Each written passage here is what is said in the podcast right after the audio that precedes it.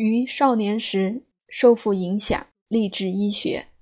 十六岁赴授业，开始踏上医学之路，而今三十年矣。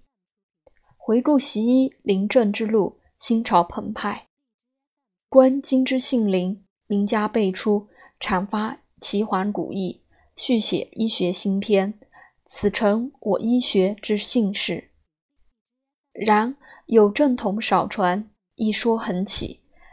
好医学者亦步亦趋，被误导者众。余得师门传授，遵古训，循医道，虽学识有限。然也不偏不倚，得其中正。古来诸多医者，以传道授业为己任，济苍生之急为己愿。尚有《素问》《灵枢》《神农本草经》《难经》之作，以为医学之始。既有医圣仲景之《伤寒论》，发明六病，照理法方药之端。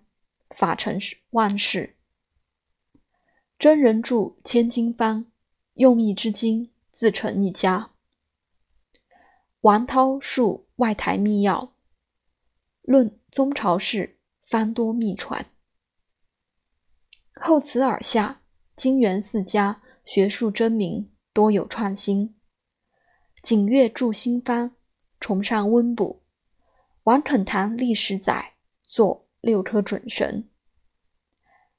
乃至清代，名家辈出，科士运博发忧叹微，作《伤寒来苏集》，述仲景心法。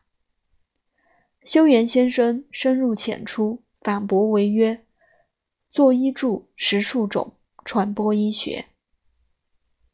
张志聪与门人讲学，作《吕山堂类变》。叶薛。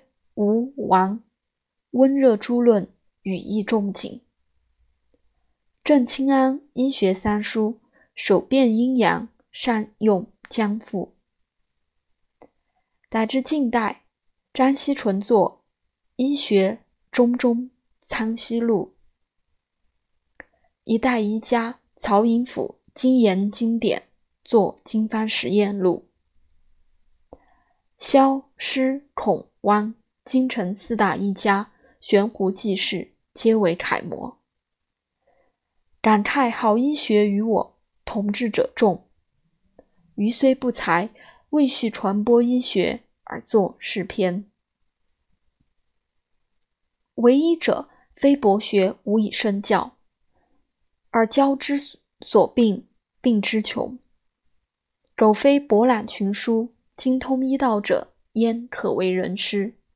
而更非不学经典、不通字义、妄自菲薄、欺世盗名，辈所能为。古往今来，诚如斯言。